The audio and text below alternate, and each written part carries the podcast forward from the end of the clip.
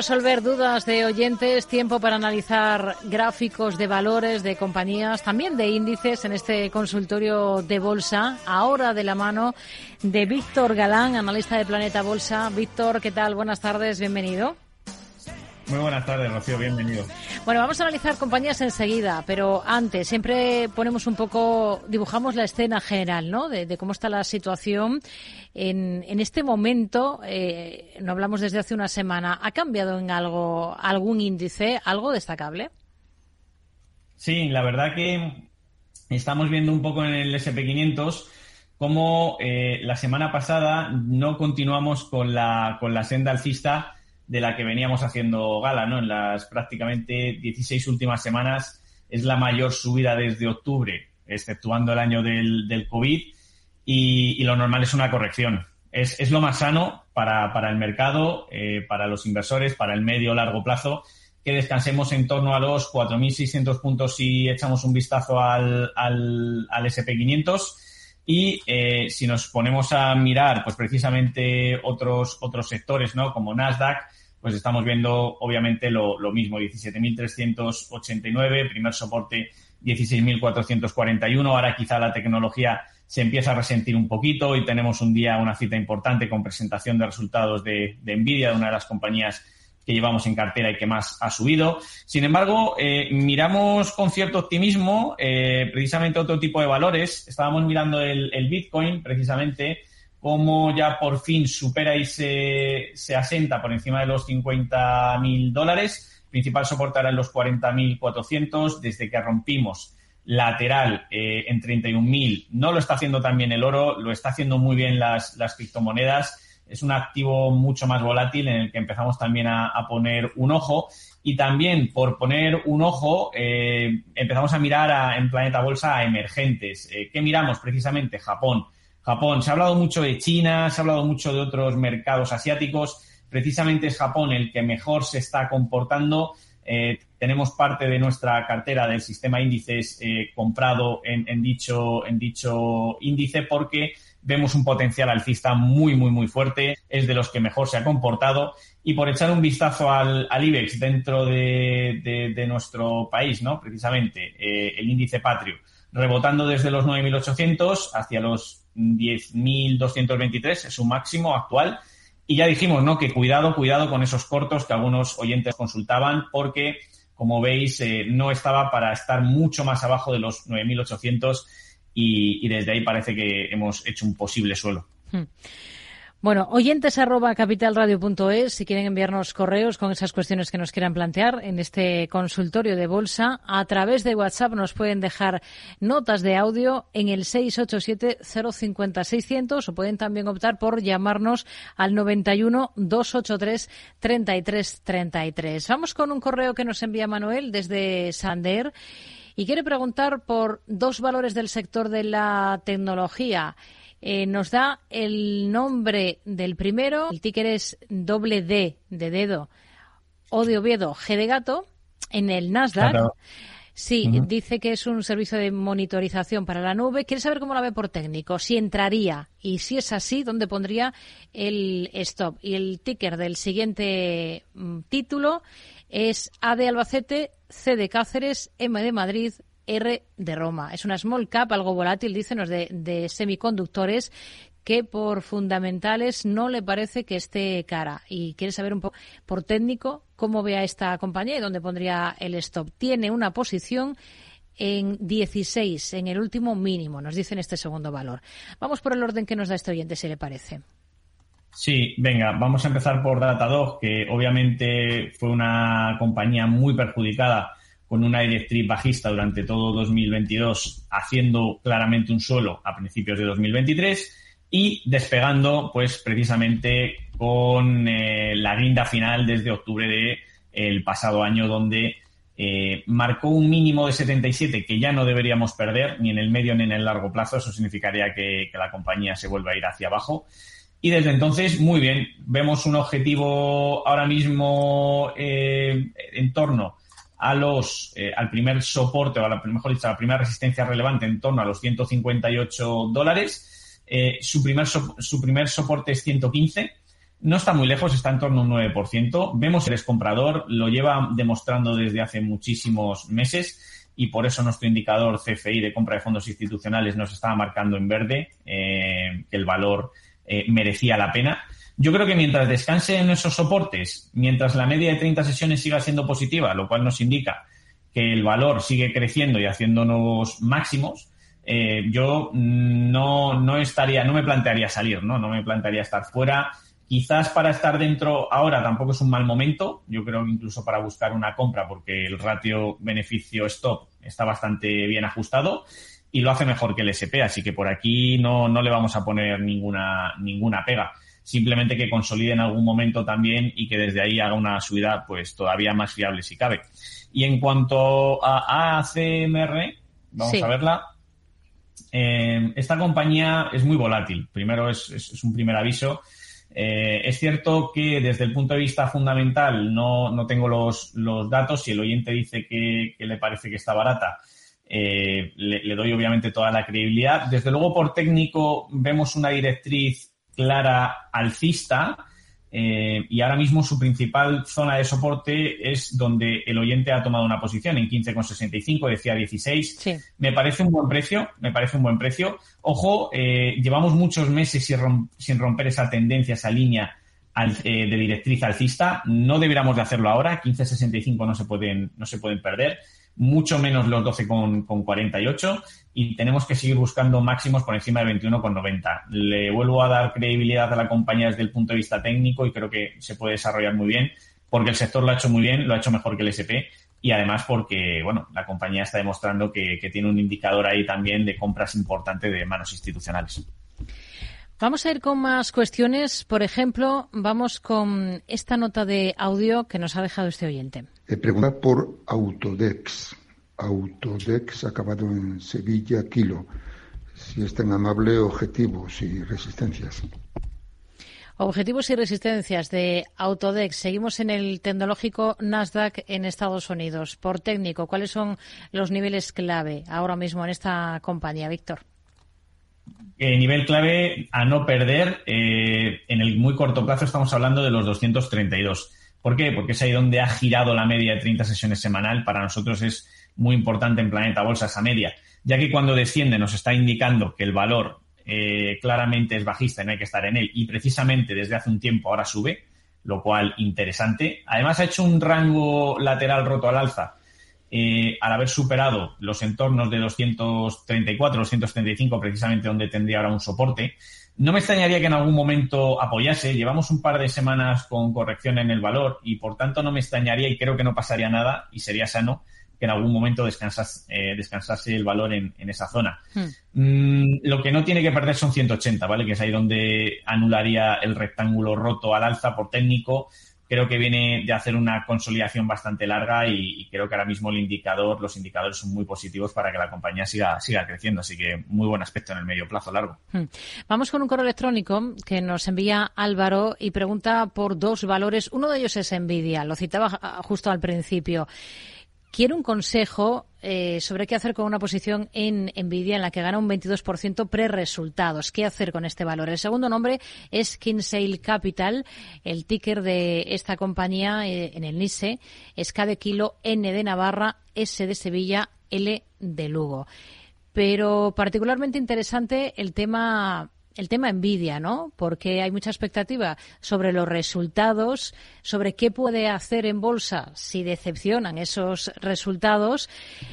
Eh, ustedes los tienen, lo tienen en cartera. Em, ¿Qué amplitud de stop hay que tener en un, en un valor que acumula el comportamiento que acumula Nvidia?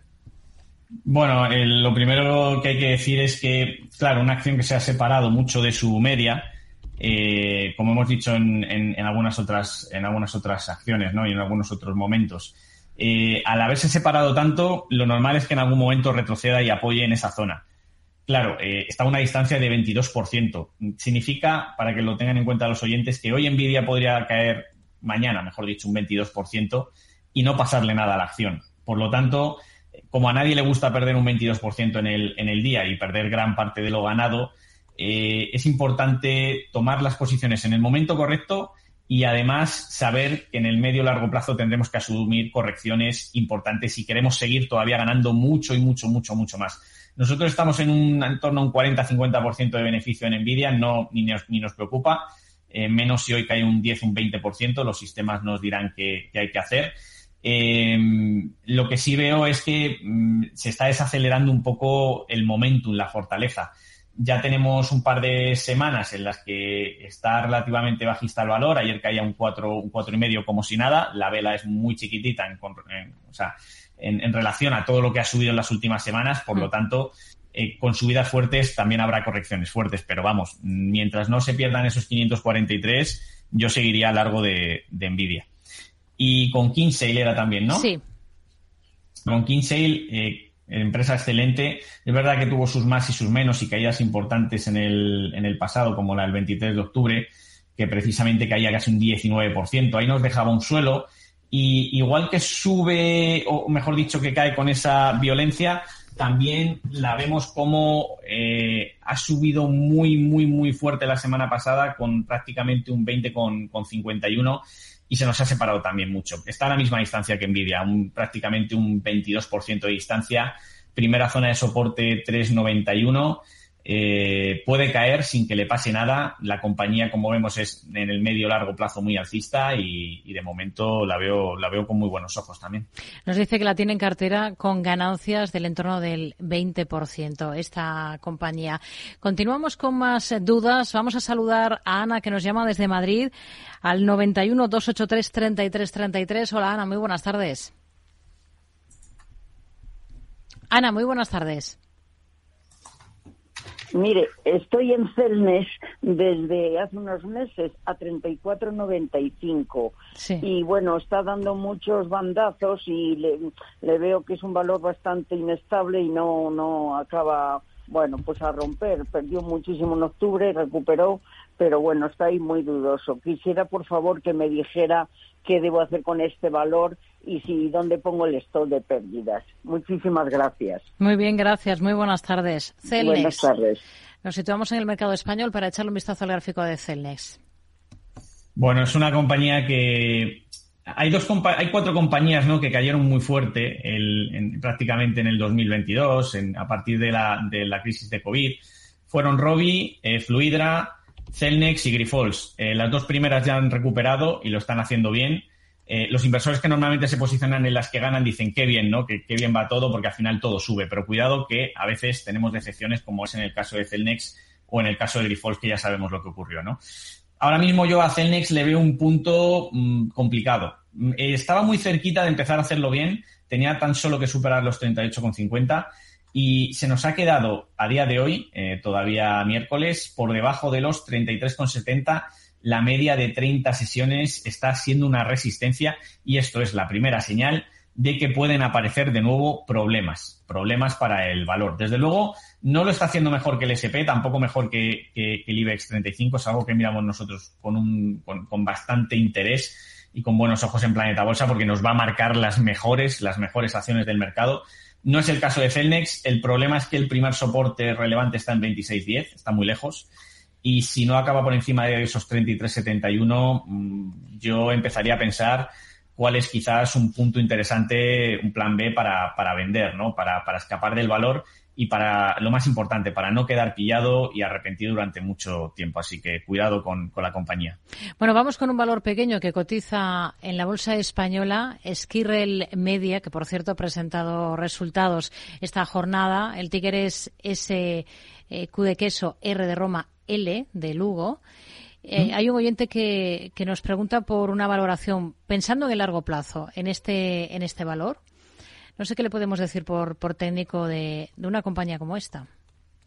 Bueno, mm, pues mira, en el medio largo plazo la mayoría de, analistas te van a decir que, está muy baja y es la realidad eh, y que tiene muy mal aspecto, un valor a no tocar. Pero mm, yo empiezo a ver con muy buenos ojos eh, para, estamos hablando de la temporalidad de, esta persona, ¿no? Que está hablando para un medio largo plazo. Empiezo a, hablar con, empiezo a ver con muy buenos ojos la superación que ha hecho de 1,63, porque ahí nos ha dejado un claro doble suelo. Es la primera zona o fase de acumulación donde el título podría haber dicho basta las caídas y de momento, mientras no pierda 1.30, muy buen aspecto. Hay otra cosa que empiezo a ver con muy buenos ojos y es que se posiciona por encima de la media que parece que quiere girarse al alza, lo cual, como decíamos, será el primer o uno de los primeros síntomas a que la acción empiece a subir en el medio largo plazo. Y el indicador CFI lleva tres semanas indicando compras muy fuertes institucionales eh, quizás alguien haya visto algo de valor en esta, en esta compañía. Es un gráfico muy similar al que también tiene línea directa, del que no hemos hablado muy bien y ahora me parece que empieza a tener un timing muy interesante cuando nadie habla precisamente de ella. Mm. Eh, lo único que le veo es que queda un poquito lejos de máximos, 2.52. Eh, pero si se quiere tener una posición en el medio largo plazo una posición residual donde estén muy claros los stops, no lo vería con malos ojos para un medio largo plazo y que vuelva a subir. Si empieza a perder soportes, por supuesto, salir y, olvidarnos de la compañía. Hmm. Venga, vamos con esta otra nota de audio de otro de nuestros oyentes, Víctor. ¿Cómo ve Ferrari? Gracias. Bueno, breve. ¿Cómo ve Ferrari? No sé si le ha dado tiempo a escucharlo. Entendemos que tiene acciones de la de esta compañía de lujo italiana el mensaje como las eh, como el coche, como un tiro, ¿no? Rápido. Entonces, eh, muy bien, la compañía precisamente va, va sin frenos y a lo loco. Eh, ha, descansado precisamente en los entornos de los 305 euros. Es una de las compañías que mejor lo hace ahora mismo en, en Europa. Destacaría Novo Nordisk, ASML, mm, Ferrari es otra de ellas. Se está me gusta porque se está distanciando, pese a ser mezcla de lujo y automóvil, eh, no se comporta como Tesla, eh, está mejorando mucho el aspecto y lo ha hecho mucho mejor que un Louis Vuitton, puramente lujo. Y, la compañía está en un punto muy interesante, 368, soporte en 322, le queda en torno a un 12%, no es, yo creo que es un claro mantener. Si se lleva, quizás para entrar podríamos ver algún tipo de corrección más febrero, sabiendo que es un mes eh, en el que la bolsa no, no suele hacerlo especialmente bien. Sí. Eh, pero, pero me gusta muchísimo. Muy, muy, muy buena compañía con, un aspecto formidable. Hmm. ¿Qué más cosas le gustan ahora mismo eh, en Europa o al otro lado del Atlántico, en Estados Unidos? Pues bueno, compañías que, nos están gustando también mucho, por ejemplo, Airbus, eh, eh, volando, literalmente despegando desde los 135 eh, euros, que fue su principal zona de, resistencia, digamos. Y desde entonces, pues bueno, mm, primera zona de soporte son los 100, 140. Lo, lo está haciendo especialmente, especialmente bien en estos últimos meses. Está subiendo de una manera muy tranquila. Eh, apoya compras eh, el, indicador CFI y nos está, nos está gustando. Otras eh, compañías que, también nos, nos, gustan en el, en el mercado inglés es Kilter, el ticker es Q de queso, L de Lugo, T de Tarragona. Una compañía que viene haciendo claramente un suelo desde hace muchísimos meses y que actualmente está puntito a puntito de romper los 104,70 en Londres. Es una de nuestras compañías favoritas, eh, es una compañía muy discreta, no es, de, no es una gran tecnológica, no es una gran compañía eh, eh, de las que vemos en el Eurostox, siempre en las, primeras plazas. Pero ojo que, hay muchísimo interés en ella y, y, creemos que mientras no pierda los 96,56 tiene un timing muy, muy interesante. Y alguna, alguna otra más que, podemos estar viendo, pues eh, en el caso de, Europa habrá que fijarse también ahora en L'Oreal, que no perdió los 416, nos ha dejado un posible, una posible zona de doble suelo si supera los 460 y ojo porque si superamos máximos en 450 ya va a ser una señal de que la marca de cosméticos recupera, recupera el tono. Hmm. Bueno, pues estos tres nombres sobre la mesa. Vamos a continuar con más dudas de oyentes. Por ejemplo, vamos ahora con un correo electrónico. Siguiente valor que vamos a analizar para Arturo, que nos escribe. Un valor que cotiza en el NISE. Le doy el ticker que es B de Barcelona, W de Washington, X y T de Teruel. Es la antigua Babcock Wilcox nos dice, cotiza en el IS estadounidense, quiere saber eh, cómo ve uno, un stop de beneficios para el valor. Y luego pregunta por un segundo título que es Roche Holdings, a través de su ADR americano. El ticker de Roche en Estados Unidos sería R de Roma, doble H de Huelva, B de Barcelona, Y de Yemen. Le agradecería un precio de entrada para una toma de posición muy especulativa, con objetivo mínimo en la zona de 43. Bueno, vamos a ir por orden. ¿El primero de los valores lo, lo, tiene? Sí, el primero lo, lo tengo. Eh, bueno, a mí me parece una... Sí, BWX Technologies. Sí me, parece una compañía muy buena entrada. Es, este tipo de compañías las que a nosotros nos gusta tomar. ¿Por qué? Porque está subiendo, eh, probablemente ha subido más que muchas de las compañías americanas, pero no haciendo ningún tipo de ruido, nadie habla de ella, no es Meta, no es Amazon, no es Google. Eh, y eso también nos, nos, gusta, ¿no? Porque luego cuando hay muchísimo interés en algunas compañías muy grandes, vienen los retrocesos como pudiera ser ahora, como hemos comentado al principio, el caso de Nvidia. En el caso precisamente de esta compañía, ¿dónde buscaría yo un stop de, beneficios? Eh, no sé la cantidad que lleva ganada, pero si yo llevara esta acción en un medio largo plazo, donde podrían haber en nuestros sistemas en torno a 62, eh, si llevamos un, un, entorno ya de no 87, ¿no? que es un 30% de beneficio, un casi un 40%, quizá podríamos estar pensando en buscar 74,75, el antiguo, el antiguo mínimo. Esa es una posible zona de, de, salida si se pierde esa zona. Y en caso de que le queramos dar un poquito menos de, de rango, buscaría casi los 79,32, donde está la media de 30 sesiones y no pudiera perder. Eh, yo creo que quizás le daría más el segundo para un medio largo plazo y, esta es una compañía excelente que nos gusta muchísimo, ¿no? El comportamiento que, está teniendo. Y en cuanto a Roche. Sí. El ADR en este caso es para entrar con una posición especulativa. Bueno, muy especulativa, ¿no? Un poco, la veo un poquito complicada. Si me está marcando bien la compañía, eh, la veo que está en torno a 283.